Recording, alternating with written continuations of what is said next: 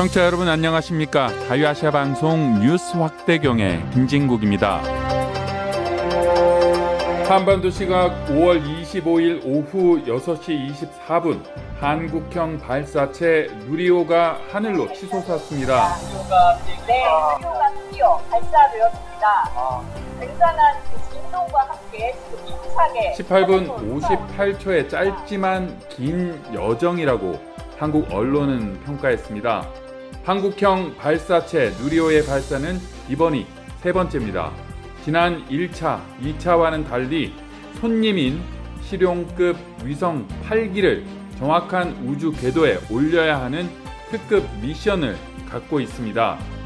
한편 북한은 그들이 주장하는 군사 정찰 위성을 곧 발사하겠다고 예고한 상태입니다. 북한의 우주 로켓 발사 기술을 미국과 한국의 기술과 비교해 봅니다.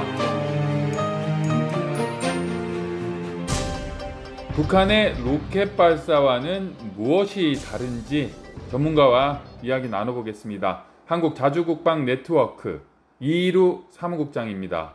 한국의 인공위성 발사 기술 그리고 북한의 인공위성 발사 기술 뭐 어느 정도 수준들입니까? 완전히 다른 목적이에요. 서로 개발하는 목적이. 그래서 동일선상에 놓고 비교하기는 좀 어렵고요.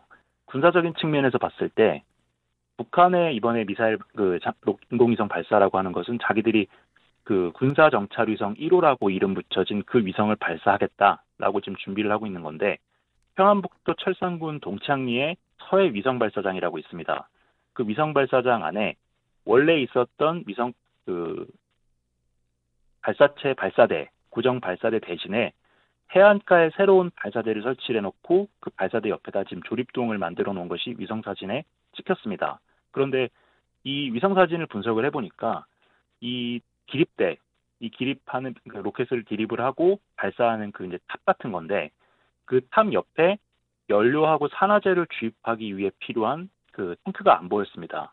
이 말인즉슨 여기서 쏘는 로켓은 고체 연료를 사용한 로켓일 가능성이 높다라는 건데 최근에 북한이 이제 고체 연료를 그 활용한 그 대륙간 탄도 미사일을 시험 발사했는데 이게 미국이 지금 현용으로 사용하고 있는 ICBM 미니트맨 3하고 비교했을 때 추력이 거의 비슷합니다. 그래서 지금 미니트맨 3 이걸 가지고서 그 상용화 해가지고 민간용으로는 그 미노타우루스라고 하는 그 위성 발사체를 지금 사용하고도 있는데 북한도 마찬가지로 이번에 지금 군사정찰 위성을 쏠려는 이유는 실제로는 그 위성의 목적이 있다라기보다는 ICBM 지금까지 한 번도 실거리로 사격을 못 해봤으니까 실거리에 준하는 그런 탄도를 한번 실험해 보기 위해서 군사정찰 위성이라는 그 핑계를 대면서 준비를 하고 있는 걸로 보이고요. 우리나라 같은 경우에는 이번에 이제 그 큐브셋이라고 해서 이제 소형 위성이 8개가 들어가는데 우리는 액체 연료입니다. 1, 2, 3단 전부 다 액체고 이 액체 같은 경우에는 발사하는데 시간이 굉장히 오래 걸리고 준비 작업도 오래 걸리고 쏠 수 있는 공간도 한정돼 있기 때문에 사실 군 사용하고는 전혀 거리가 멀고요. 다만 1.5톤 정도 되는 payload가 있기 때문에 이 payload를 이용해서 요즘은 아까 이제 군집 드론을 말씀드렸는데 군집 위성도 유행을 합니다.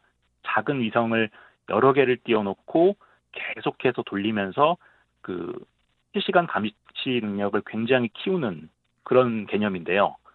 이 미국 같은 경우에는 블랙잭 프로그램이라고 해서 1000개의 저궤도 위성을 띄워놓고 전 세계를 24시간 실시간으로 감시하는 그런 감시망 구축 작업을 하고 있습니다. 우리나라는 그 정도에 미치지는 못하지만은 이런 자체 발사체를 통해서 그동안 해외에 의존해왔던 어떤 위성 발사 그거를 스스로의 힘으로 발사하는 그 정도 능력을 확보한다. 그걸 목표로 지금 누리호를 만들고 있는 거기 때문에 추구하는 바도 다르고 성격도 달라서 동일선상에 놓고 비교하기에는 조금 어려울 것 같습니다. 여러분께서는 미국의 수도 워싱턴에서 전해드리는 자유아시아 방송의 뉴스 확대경과 함께하고 계십니다. 북한이 군사 정찰 위성 발사 준비를 마치고 곧 발사에 나설 태세입니다. 위성 전문가들과 북한의 위성 기술을 미국의 정부 상업 위성 기술과 비교해 봤습니다. 박재우 기자가 취재했습니다. 김정은 북한 총비서가 군사정찰 위성 1호기가 완성됐다며 계획된 시일 내 발사하라고 지시함으로써 북한의 첫 정찰 위성 발사가 임박했습니다. 그간 북한의 위성 발사는 이를 명분으로 대륙간 탄도미사일 도발을 지속하겠다는 의미로 풀이된다는 분석이 나오곤 했습니다. 국제사회가 북한이 주장하는 인공위성 발사 행위를 사실상의 미사일 발사 시험으로 규정하고 네, 사실상 장거리 미사일 발사를 예고한 셈인데 북한이 위성 발사라는 명분으로 포장을 하고 있지만 탄도미사일 기술을 활용한 발사는 안보리 결의 위반으로 미국의 단호한 대응이 뒤따를 것이라고 전문가들은 전망했습니다. 그러나 이 같은 분석은 단편적이란 게 전문가들의 평가입니다. 자유아시아 방송은 최근 윌 마샬 플래닛랩스 최고 경영자와 제프 루이스 미들베리 국제연구소 동아시아 비확산 센터 교수와 2대1 인터뷰를 진행했고 미 연구기관 전략국제문제연구소의 조셉 버뮤데즈 선임연구원, 제임스 마틴 비확산 센터 위성사진 분석가인 데이비드 슈멀러 선임연구원, 미 군사전문연구기관인 글로벌 시큐리티의 찰스 빅 박사와 각각 북한, 미국 정부 및 상업용 정찰위성과 관련한 인터뷰를 진행했습니다. 이들은 모두 북한의 정찰위성 발사가 ICBM 개발을 넘어선 목표와 동기가 뚜렷하다고 입을 모았습니다. That was the understanding of North Korea's space program up until 2017. 2017년 전까지만 해도 북한의 우주 프로그램은 ICBM 기술 개발을 위한 것이었습니다. 그런데 2017년 북한은 두 차례 ICBM 미사일 발사를 시험했고 그 이후에도 계속 시험 발사를 했습니다. 물론 올해도 발사 시험을 했고요. 이 때문에 더 이상 인공위성 발사가 ICBM 시험을 위한 위장 발사는 아니라고 생각합니다. 그들은 현재 정기적으로 ICBM 미사일을 시험하고 있습니다. 그렇기 때문에 더 이상 ICBM 기술을 시험하기 위해 인공위성 발사 시험을 할 필요가 없습니다. So that's no longer necessarily a, a guise or a cover that they need to use to test ICBM technology. Well, I think first and foremost, North Korea wants the ability to take pictures from space for the same reason that 북한이 다른 국가들이 하는 것과 같은 이유로 우주에서 사진을 찍을 수 있는 능력을 원한다고 생각합니다. 굉장히 유용한 군사적 능력이 목적이지만 다른 용도로 사용되는 능력이기도 합니다. 어느 나라든 기술적으로 뒤처지기를 원하지 않으며 북한도 예외가 아니라고 생각합니다. 정찰 위성 발사는 북한의 우주 산업이 우주용에 대한 진지한 열망을 나타낸다고 생각합니다. also represents a growth in its missile capability. And so these two things are inextricably tied together. One is to collect intelligence. It's as simple as that. Just like every other country in the world that has an Earth observation satellite, 정찰 위성 발사의 목적은 정보를 수집하는 것입니다. 관측용 위성을 가지고 있는 다른 나라들과 마찬가지죠. 구글 어스를 보거나 해외에서 위성 사진을 구매하면 더 나은 해상도를 얻을 수 있을 겁니다. 하지만 그것은 북한의 경우 꽤 제한이 있습니다.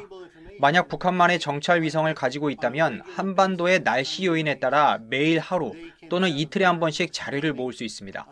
이런 종류의 수집은 그들이 괌, 오키나와 필리핀에 있는 한국, 일본, 미군, 공군기지에 있는 항공기의 수, 항구에 있는 잠수함의 수에 대한 정보를 적시에 제공할 수 있게 해줄 겁니다. Uh, to a certain degree, they might be able to tell uh, where the fish are so they can direct their fishing fleet, things of that nature. Korea simply has not managed to develop the satellite launch capability. 북한은 미국과 동맹국들이 활용할 수 있는 높은 해상도를 갖춘 위성 사진의 이점을 얻을 수 없습니다. 그래서 그들은 따라잡고 싶어 합니다. 요점은 북한이 우리가 할 수 있는 일을 할 수 없다는 것입니다. 그들은 불리한 입장에 있습니다. 특히 버뮤다주 연구원은 북한은 이미 정찰 위성 발사와 향후 운영과 관련해 조직을 개편했다며 구체적인 준비가 돼 있으며 특히 이를 위해서 그간 검증된 미국의 방식을 따라하고 있다고 밝혔습니다. One of the things that's been interesting in the past year when North Korea has talked about satellites is they've actually provided 지난 1년 동안 북한이 인공위성에 대해 발표하면서 흥미로웠던 것은 실제로 소속 조직 개편을 하고 인공위성 생산에 대한 정보를 공개했다는 겁니다. 북한 국방과학원이 위성 자체 개발, 설계 및 생산의 주요 역할을 하고 있습니다. 미국의 항공우주국에 속하는 북한의 국가우주개발국은 실제 발사를 담당하고 있는데요. 정찰총국이 이를 총감독하고 발사가 되면 지시나 통제를 내리게 됩니다. 또 북한은 최근 비상설 위성발사 준비위원회를 구성하기도 했습니다. That, that's actually important to know. That's a logical sequence. So they've learned and it looks like they're moving forward. 그러나 이 같은 북한의 포부에도 세계에서 가장 폐쇄적인 나라 북한에서의 기술 개발에는 한계가 뚜렷합니다. North Korea has actually spent quite a lot of resources on trying to improve 물론 북한은 실제로 그들의 과학적, 기술적 능력을 향상시키기 위해 꽤 많은 노력을 했습니다. 김책 공업대학 등과 말이죠. 김책 공대는 북한의 MIT라고 불리지만 그것은 북한에 있다는 점을 명심해야 합니다. 전국적으로 양질의 교육에 대한 도전도 있다고 생각합니다. 또 제재가 있고 일반적으로 자원이 부족합니다. 그리고 북한은 작은 나라입니다. 결국 그들은 우리가 서구에서 가지고 있는 자원을 접근할 수 없습니다. education throughout the country. They just don't have the access to resources uh, that we have in the West. So we have to see the uh, type of space 이전에 북한은 위성 발사로 위성을 궤도에는 올려놓았지만 위성 운용에 있어서는 실패했습니다. 우리는 우주에서 어떻게 작동하는지 봐야 합니다. 북한 이번에 발사한다면 우리가 과거에 보았던 것 같은 오래된 우주 발사체를 볼 것이라고 생각하지 않습니다. 그러나 이 기술을 확보하는 것은 어렵습니다. 위성을 궤도에 올려놓는 것 이상으로 어려운 장애물들이 있습니다. 북한 이번 발사에서 증명해야 할 것은 제어와 통신 기술입니다. 현재 북한의 기술은 미국 정부는 물론 상업용 위성 기술에도 한참 뒤처져 있습니다.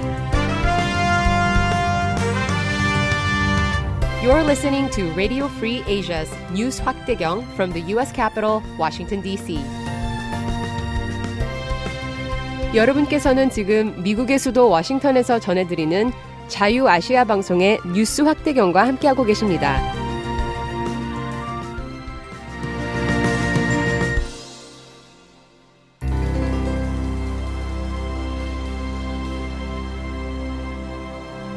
그 외에 이번 주에 흥미로운 군사 소식 저는 이 시간 항상 기다립니다. 어떤 것들이 있습니까?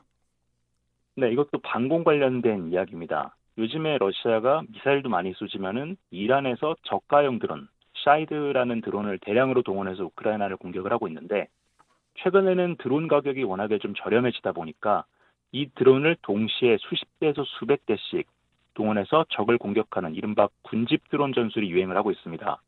이 군집 드론 같은 경우에는 드론 하나의 가격이 뭐 기껏해야 몇만 달러 정도에 불과하기 때문에 수십만 달러 혹은 수백만 달러짜리 미사일로 요격하는 게 굉장히 비효율적이다라는 지적이 계속 나오고 있었습니다. 그런데 미 공군이 이 군집 드론을 굉장히 저렴한 가격으로 동시에 대량 요격할 수 있는 그런 새로운 무기 체계를 개발을 했습니다. 전술 고출력 작전 반응기. 우리가 북유럽에서 나오는 북유럽 신화에 나오는 천둥의 진이죠. 소르라는 이름이 붙었는데 High Power Operational Responder라고 해가지고 이거의 머리 글자를 따서 소르라는 이름을 붙였습니다. 이 소르는 이름에 나와 있는 것처럼 High Power Microwave라고 해서 고출력 극초단파를 이용한 무기입니다. 뭐 굉장히 어려워 보이는데 북한에도 아마 전자레인지가 있을 겁니다.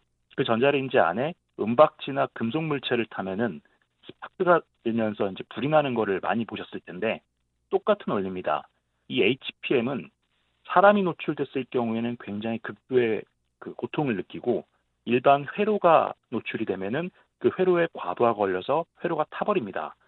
이 소르는 고출력 극초단파를 넓은 범위에 연속으로 쏘는 일종의 안테나인데요. 굉장히 많은 군집 드론이 날아와도 결국 그 드론들은 내부에 항법 장치라든가 조정 장치들이 있기 때문에 HPM에 노출되는 순간 즉시 기능을 상실하고 추락하게 돼 있습니다.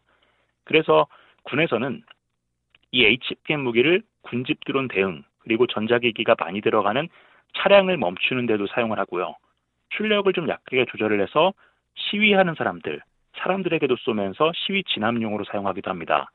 이러한 무기 체계는 기술적으로 그렇게 어렵지가 않고 제조 단가도 그렇게 높지가 않기 때문에 이번에 미공군이 새, 새로 개발한 소르를 필두로 해서 많은 나라들이 이런 HPM 무기를 사용하게 될 것으로 예상됩니다. 자주국방 네트워크 이루 사무국장이었습니다. 감사합니다. 네, 감사합니다. 자유아시아 방송의 뉴스 확대경 북소리 라디오 오늘 순서는 여기까지입니다. 지금까지 진행의 김진국입니다. 청취해 주셔서 고맙습니다.